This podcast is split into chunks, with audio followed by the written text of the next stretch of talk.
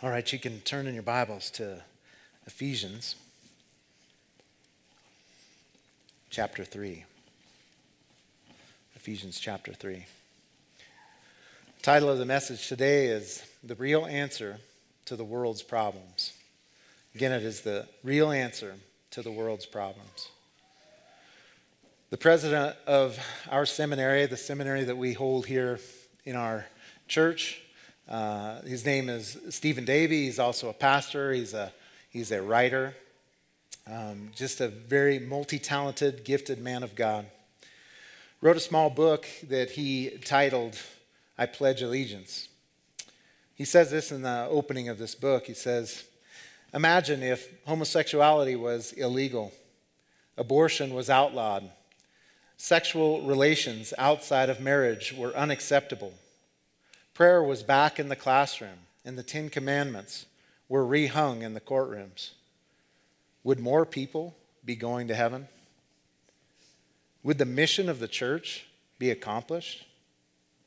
Suppose we could turn the clock back to the good old days with shared boundaries of morality, a basic respect for God, a common belief in absolute truth, an embarrassment over adultery, back when uh, sexual acts of aberrations were kept in the closet, would we then breathe a sigh of relief?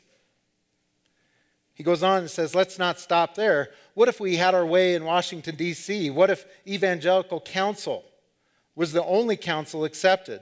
Every piece of legislation we cared about passed in our favor. Would we, Christians, wipe the sweat off of our brow? He goes on in his book to write, and I agree with him heavily that sadly, I think many Christians today would say, yes, we would wipe the sweat off our brow. However, Paul's answer here in Ephesians 3 is absolutely no. There is no political stance, no amount of government, no amount of reform, and certainly no law can cross culturally unify the brokenness of the human heart. Let's take a look at Ephesians 3, verses 14 through 21. Verses 14 through 21. For this reason, I bow my knees to the Father, from whom the whole family in heaven and earth is named, that he would grant you, according to the riches of his glory, to be strengthened with might through his Spirit in the inner man that Christ may dwell in your hearts through faith, that you, being rooted and grounded in love, may be able to comprehend with all the saints what is the width and length and depth and height, to know the love of Christ which passes knowledge, that you may be filled with all the fullness of God. Now, to him who is able to do exceedingly abundantly above all that we ask or think, according to the power that works in us.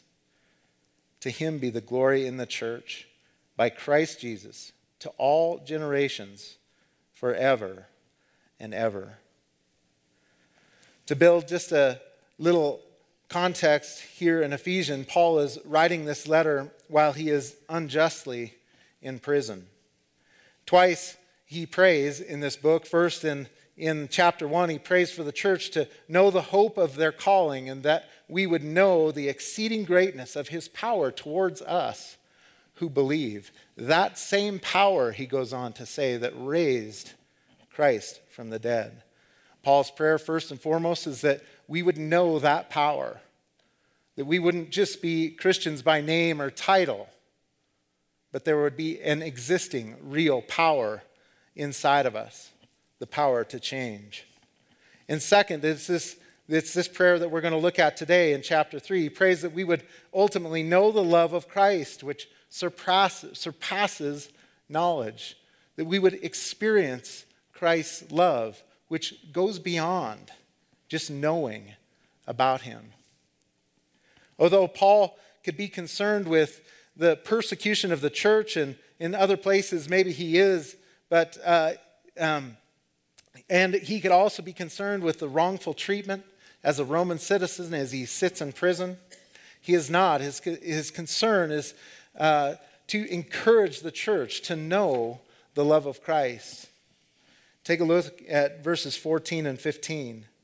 Paul says, For this reason I bow my knees to the Father of our Lord Jesus Christ. If you have the New King James, that's there anyway. From the whole family in heaven, from whom the whole family in heaven and earth is named. Paul says it's for this reason.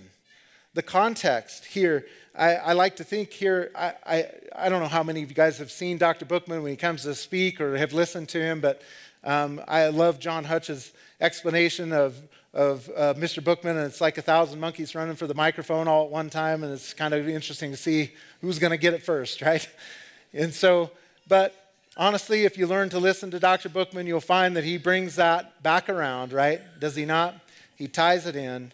And I, I think Paul is much like that, right? You see in Ephesians, the whole chapter one is a single sentence, right? He's just on and on and on. He builds and builds and builds and then comes back around. Well, Paul is coming back around here, and for this reason, if you look over at the very beginning of chapter 3, uh, Paul starts this thought for this reason uh, there in chapter 3, verse 1. For this reason, I, Paul, a prisoner of Christ Jesus for you Gentiles. And if you'll skip down to 6, uh, he finally gets around to what he's saying, and he says this that the Gentiles should be fellow heirs of the same body and partakers of his promise in Christ through the gospel. So it is for this reason that Paul prays that the whole world has been unified in one spirit unto God. The answers to this world's problem are not parliament, they are not uh, politics, they are not whether the left or the right sits in Congress or is, or is the head of the White House, but that Christ alone, living on the inside of a human being, can change them from the inside out. Paul is saying there is no racial tension, no gender tension. We are all one in Christ. Every tribe, tongue, and nation will be represented both in the kingdom of heaven and this kingdom that is on earth. It is multi- multicultural, multigender. It is for this reason Paul is praying. He says there, I bow my knees. The real answer to the world's problem starts with humbling oneself to God. Proverbs 1 7 says, The fear of the Lord is the beginning of knowledge, but fools despise wisdom and instruction. So, what is the beginning of wisdom? Sometimes we go to that and we think about that mysteriously and we try to figure out what is going on there, that the fear of the Lord is the beginning of wisdom or knowledge. But not, don't forget, it's the beginning right? It's the beginning. It's where we see and we rightly understand that God is not a human, right? He is a spirit, only titled He, and that He is headship, right? He is not male, He is not female. God uh, uh, is utterly otherly, right? He is holy. He is not like us. He spoke, and the worlds came into existence. Proverbs 1 says that the fear of the Lord is the beginning, it's where we start our knowledge, our, wind, our wisdom. So, the beginning of wisdom is the fear of God. Our, our world has no fear of God, or it wouldn't do the things that it does. Is it not true of even your life? Right? When we fall into sin or we choose to sin, what have we done? We have forgotten this very first principle that God is God. And although we may forget why we do the things that we do, God has not forgotten. He will judge justly, nothing is hidden. Jesus said it this way that all sin, right, will be shouted from the housetops. There is no hiding, there are no closets, there are no getting away. The fear of the Lord is the beginning of wisdom. So, if the fear of the Lord is the beginning of wisdom, what is the fullness of this wisdom? Take a look at chapter 3 there in Ephesians, verses 9 and 10. Verses 9 and 10.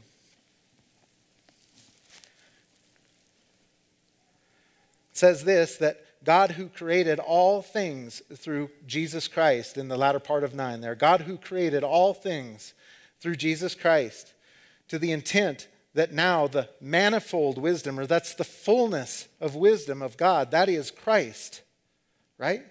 The manifold wisdom of God is Christ Jesus, the fullness of it, right?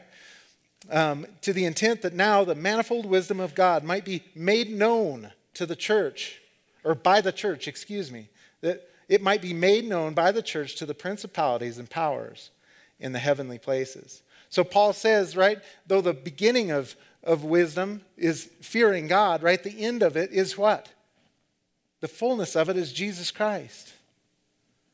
Yes, we should have a fear, but the fullness of God's wisdom, the fullness of God's love, the fullness of all of who God is, is wrapped up in the person, in wisdom in Jesus Christ. So Paul understands that every human will be resurrected for the judgment. And he quotes Isaiah 45, 23 in Philippians, and he says this At the name of Jesus, every knee will bow, of those in heaven and those on earth and those under the earth, and that every tongue will confess that Jesus Christ is Lord to the glory of God the Father. You see, believers and beloved, Romans says that all men died in Adam, and all men will live in Christ. When the trumpet sounds, Christ is going to call up every human being out of the dust of this earth, and all men and women will live they will be separated, some to eternity, separated from God, and others separated to eternity to live and dwell with Him. Paul understands that at, at the end of the age, Christ will call up at His word like He spoke the worlds into existence. He is going to call up all of humanity, and He will justly judge. He will justly do it. So, the beginning of wisdom is the fear of God, the end or the fullness of it will be who? Jesus Christ. So, the real answer to the world's problem starts with humbling oneself to God. For this reason, Paul says, I bow my knees to the Father, from whom the whole family in heaven and earth is named. From whom the whole family he- on heaven and earth is named. Who is Christ? Who is Paul bowing his knees to? To the Father. How can he do that? although maybe a, a small and insignificant uh, thing, and we kind of blow by this, who do we pray to? Who, who do we have access to? Is it not the Father? Is it not the, the source of life? In Ephesians, there, if you just take a look at chapter 2, verses 17 and 18, um, how do we have this access to the Father? As sinful, separated, broken humanity, where do we access? How do we access the Father? It says there in verse 17, and he came and preached peace to you, that is the Gentiles, who were far away, and peace to those who were near, that were the, those were the Jews. For through him, that is Christ, we both have our access in one spirit to the Father. And again in Ephesians 3 11 and 12, hop down there. This was in accordance with the eternal purpose which he carried out in Christ Jesus our Lord, in whom we have boldness and confident access through faith in Him. What is God doing through Paul in this prayer? He is pointing out that, uh, that, that we need the fear and the wisdom and knowledge of God, that God has in Christ brought all people unto Himself. He is himself the access. Last week we talked about Ephesians 6 and how Satan forever stands accusing you of the truth, and that is that you are a sinner and you deserve to die and go to hell. But Christ stands for those of us who are redeemed, and what does he say? I have paid for that one. Christ is the one who stands between our sin and, and God the Father's holiness. And it is through him that we have access to the Father. Saints, it is nothing short of shocking that at any time and at any place we can access the God of all creation. Just ponder that for a second. So, why did Paul bend the knee to the Father? Verse 16. That he would grant you, according to the riches of his glory, to be strengthened with might through his Spirit in the inner man.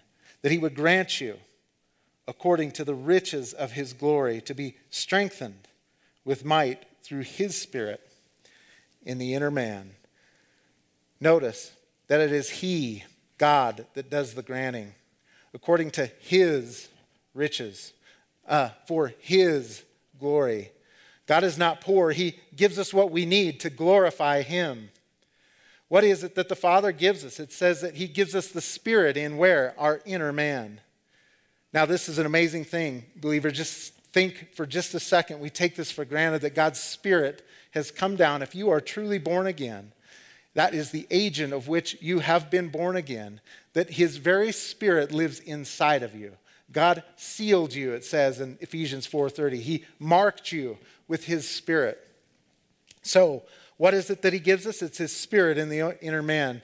Now, track with me for a little bit. Let me test your Old Testament knowledge here. But in the Old Testament, uh, 1 Kings chapter 8, the ark is being transitioned from the tabernacle that is, was in the city of David at the time, which is just south, uh, a little bit east of, of now where you would know the Dome of the Rock or the Temple Mount to be.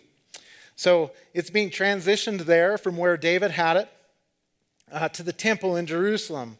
The question that Solomon has is revealed in 1 Kings 8 27. It says, But will God indeed dwell on the earth? Behold, heaven and the heaven of heavens cannot contain you. How much less this temple which I have built? It was unthinkable to Solomon that God would dwell on the earth. Later, after hundreds of years of disobedience, Ezekiel records the glory cloud departing from the temple. Where does he leave from? The Mount of Olives. Interesting. Where does Jesus come in? Uh, and Hosanna is sung from the Mount of Olives. Where does Jesus go back? He goes back to the Mount of Olives every day. Where does Jesus ascend in Acts chapter 1, verse 8, from the Mount of Olives? What does Zechariah say that, that uh, will happen in the end times when Christ descends out of the heavens? Where will his feet touch down? None other than the Mount of Olives will break open and the rivers will flow. The temple was rebuilt in 518, but guess what? Unlike 1 Kings 8, the presence of God never fell in that place, leaving the reader of the Old Testament to wonder will God ever dwell with man again? Paul's answer is absolutely clear, right? In 1st and 2nd Corinthians, you are the temple of God. Christ's Spirit dwells inside of you. The idea here is if you are poor, God has given you what you need Christ on the inside. The world would say of you, How do you have such peace in your poverty? Our answer is this world is not our home. We are just passing through. If you are rich in here, God has given you what you need Christ on the inside. The world should say of you, Why are you so generous to people who do not deserve it? Our answer this world is not our home. We are just passing through. If you are deathly ill in here, God has given you what you need Christ on the inside. The world should say of you, How do you have such peace in your illness? Our answer this world is not our home. We are just passing through. Listen, if you are strong and healthy in here, God has given you what you need. That is Christ on the inside. The world should say of you, Why do you spend your time serving in the church on Sunday or on a work day? Our answer this world is not our home. We are just passing through. So, verse 16 says, So that he would grant you, according to the riches of his glory, to be strengthened with might through his spirit in your inner man, that that Christ may dwell in your hearts through faith. That's 17a, that Christ may dwell in your hearts through faith. It is Paul's prayer here that Christ would dwell in you through faith.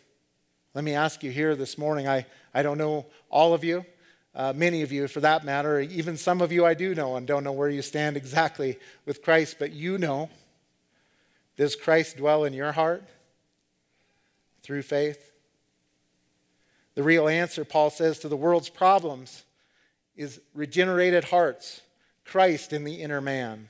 First, Paul's prayer is that you would be strengthened with might through his spirit in the inner man. Secondly, why would Paul bend the knee to the Father? Let's take a look at the second half of verse 17, 18, and 19.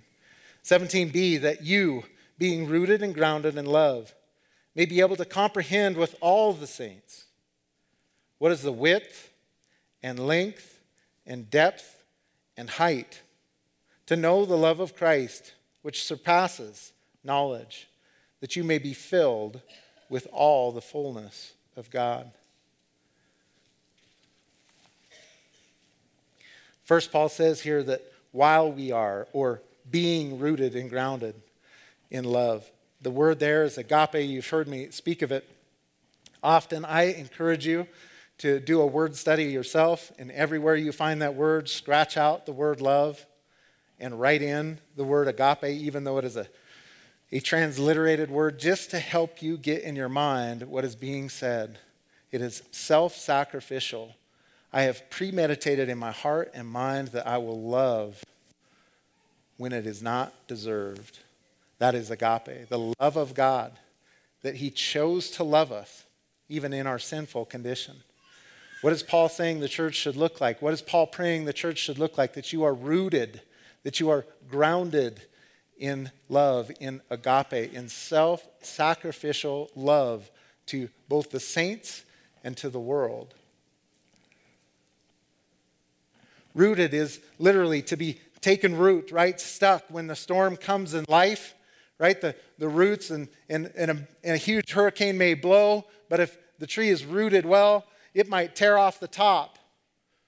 But because it is rooted, it will not come up. Grounded there is an interesting word. It literally means to lay a foundation. It's to go down, to dig down deep. Jesus speaks of this, right? In those in the end times when he will come back and call everybody up, and that trouble hits the earth, that final judgment hits the earth. What is going to happen is he is going to say, Did you build on the sand? Or are you rooted and grounded on the rock that is Christ Jesus and Him alone? What are we to be rooted and grounded in? Paul says, in love. In this context, it is the practical outworking of God's grace towards us. Here are just some examples that agape grace or God's love is uh, um, expressed in this letter. Check this out God has chosen you in chapter 1, He has predestined you. Uh, to sainthood in chapter 1. He has established you in the church and in the beloved.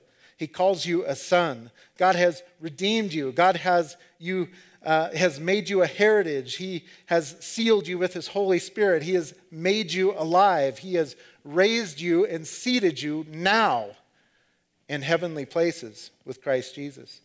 So Paul says that you, being rooted and grounded in love, uh, may be able to do what? Well, let's look there. It says, Now that we're rooted, we're grounded in agape. Verse 18, that you may be able to comprehend with all the saints what is the width and length and depth and height. To know the love of Christ, which passes knowledge, that you may be filled with all the fullness of God. Notice here with all the saints. Last week we talked about uh, the armor of God and what good would it do for one man to stand up here with armor?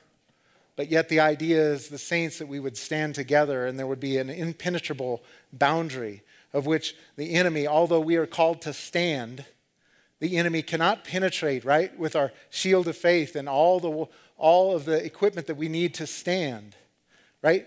never on our own. We, we cannot do it on our own. Notice here, what does he say? With that you would comprehend with who? All of the saints. Take a look at Ephesians chapter 4, verses 15 and 16. It's going to be the latter part of verse 15. Paul is going to say this just a few verses after we're done here today. He's going to say that uh, the church should, effectively, the church should grow up into all things, into him, him who is the head, that is Christ. Verse 16, from whom the whole body, joined and knit together by every joint supplies, and according to the effective working by which every part does its share, causes growth of the body for the edifying of itself in love. Beloved, we're to stand together. Paul's hope is that you and I would be able to comprehend with all of the saints the agape of Christ, which is unthinkable to the human mind. One of my um, favorite scripture is, is clearly found in Philippians 2, verses 5 through 8. And Paul is calling us to understand this kind of love, to know this kind of love in verse 19. Understand that here, here, here, if you take a look in verse 19, to know the love of Christ, which passes knowledge. Think about that for a second. To know the love of Christ, which passes knowledge. You can gain theological insight. You can become a cultural Christian. We don't struggle with that nearly as much here, but if you head down south, there are generations of people that go to church. And they just go to church because that's what they've done. They've been taught the word. They probably know it better than I do, but yet the Spirit of God does not live and exist in their life. Yet they do not know the love of Christ, which surpasses knowledge. The Old Testament knowing is what is in play here. It was an expression of physical intimacy, and, and Abraham knew his wife Sarah, right? And Jacob knew his wife Rebekah. The idea here is to know, right? To intimately be engaged with the love of Christ, which passes knowledge. In Philippians 2 5 through 8, we see what kind of love this is. What kind of love should we be knowing? What kind of love should we be intimately, intimately engaged in? It says this in verse 5 through 8. Let this mind be in you, which was also in Christ Jesus, who being in the form of God did not consider it robbery to be equal with God but listen here, verse 7 made himself of no reputation, taking the form of a bondservant and coming in the likeness of men. And being found in the appearance of a man, he humbled himself and became obedient to the point of death, even death on the cross. You see, agape is laying aside your right to be the God of your own world Agape is understanding that your neighbor is going to upset you, that, but we would forcefully and, and rightly uh, engage in, uh, intimately engage in this idea that we are to love our neighbors as ourselves, that we are to love the church as ourselves, that we are to put others first, that we are to pray for our enemies.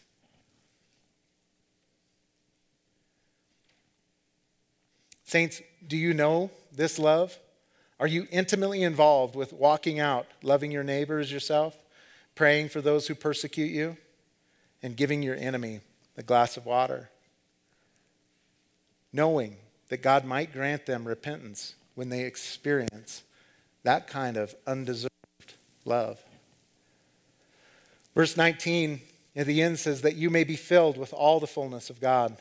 Beloved, to be filled with all the fullness of God is this that you must know the love of Christ, which passes knowledge. That is the fullness of God. It's Paul's heart, his drive in this prayer is that, that it goes beyond what you know, although we should be gaining our knowledge, right? So we don't end up in wrong doctrine or right, wrong acting.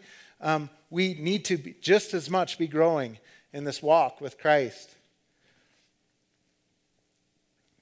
In chapter 3 of this letter, Paul speaks of a mystery that was only just realized in the very first century of Christianity. And that is this Paul says, uh, For this reason, I, Paul, the prisoner of Christ Jesus, for you Gentiles, if you indeed have heard of the dispensation of grace of God, which was given to me for you, that by revelation he made known to me. Now, chapter verse 4 there is kind of a parenthesis. It's a Paul's, uh, it's Bookman Paul moment there, but he gets back to it in verse 5 and says, Which in other ages was not made known to the sons of men, as it has now been revealed by the Spirit to his holy apostles and prophets. Verse 6 that the Gentiles should be what? Fellow heirs. That is all of us. The world shall be fellow heirs of the what? Same body and partakers of his promise in Christ through the gospel. The summation of this mystery of God is this that God in Christ is marrying different races and ethnicities to be one in Christ, one in love, that the church may experience or actively love one another the way that Christ has loved us. This is the fullness of God, to know the love of Christ, which passes knowledge. I started this sermon by quoting uh, Pastor Stephen Davey, author, uh, seminary president, and I'll bring it to close in a similar fashion. He says this The church should learn from farmers who realize that you can bring a pig inside your house, give him a bath, and put a bow around his neck, and marvel at how good he smells. You can say, There now, Mr. Pig, this is the right way to live. And the pig will grunt back in agreement. But the minute you take that pig out for a walk and pass by a mud puddle, he is going to do a high dive right into the middle of it. Pastor Davey goes on to say, he says, What happened? He says, For starters, you clean the outside of the pig, but not the inside. You changed his environment, but not his nature. You brought him into your home, but you did not change his heart. So the real answer to the world's problems is not right is, is not right laws. It is not right and left politics. It is not getting the city and the world to look the way you want it to look, but what? That would be cleaning things up on the outside, would it not? Our concern as believers should be one thing and one thing only that we would represent Christ, represent Him to the world. That Christ on the inside of you would change you from the inside out. That He would bring all nations together, all peoples together. So, the real answer to the world's problem is found here in Paul's prayer. It's first that you being strengthened with might through his spirit in the inner man. Well, church, I pray that that's where you find your strength. You will run out of strength. Our nature, is it not, is to lean on our own strength, our own understanding. I pray that you would be strengthened with might in the inner man. Second, that you might know the love of God that surpasses knowledge. Both that we would know people well, that we would love people well, and we would also experience God's love in our private times with Him as we walk through Him in a prayer closet, that we are strengthened there. Paul has already written in chapter 2 of this letter that there are really only two types of people in this world those who are dead in their sin and trespasses, and those who have the life of Christ living on the inside of them. Which one are you today? You can be a cultural Christian and sit in here and be probably comfortable. You may know more of the Bible than I know. But what I know is that the life of Christ lives on the inside of me. This last week, we had a membership class, and there was a uh, lady there who has recently been saved. And um, I just am in amazement and honestly even a little bit jealous to, to watch how this new life is expressing itself in her life. It's amazing to me. It brings tears to my eyes to see the reality of a changed life. Is that you today? Are you just playing church? Are you just passing through? You can cry out to God, and He will give you His Spirit. And you will not be like the pig who got washed up on the outside, but a new person, a new man from the in. Well, there's no way, better way to close this text than with Paul's own doxology. Let's read it in verses 20 and 21. Now, to him who is able to do exceedingly abundantly above all that we ask or think, according to the power which works in us. To him be the glory in the church by Christ Jesus to all generations, forever and ever. Amen. Father, thank you for today. I thank you for your word. Lord, I thank you that uh, it is you who does this work. Lord, I pray that you would help us, the church, uh, be singly focused, Lord, on loving each other and loving this world in a way that they do not deserve. Lord, I pray that you give us the grace to abide in you, to love you, Lord, to walk with you, Lord. And Lord, thank you for, folks who you are giving new life and new birth, Lord, and it comes up out of them like a spring of water. God, thank you for that encouragement.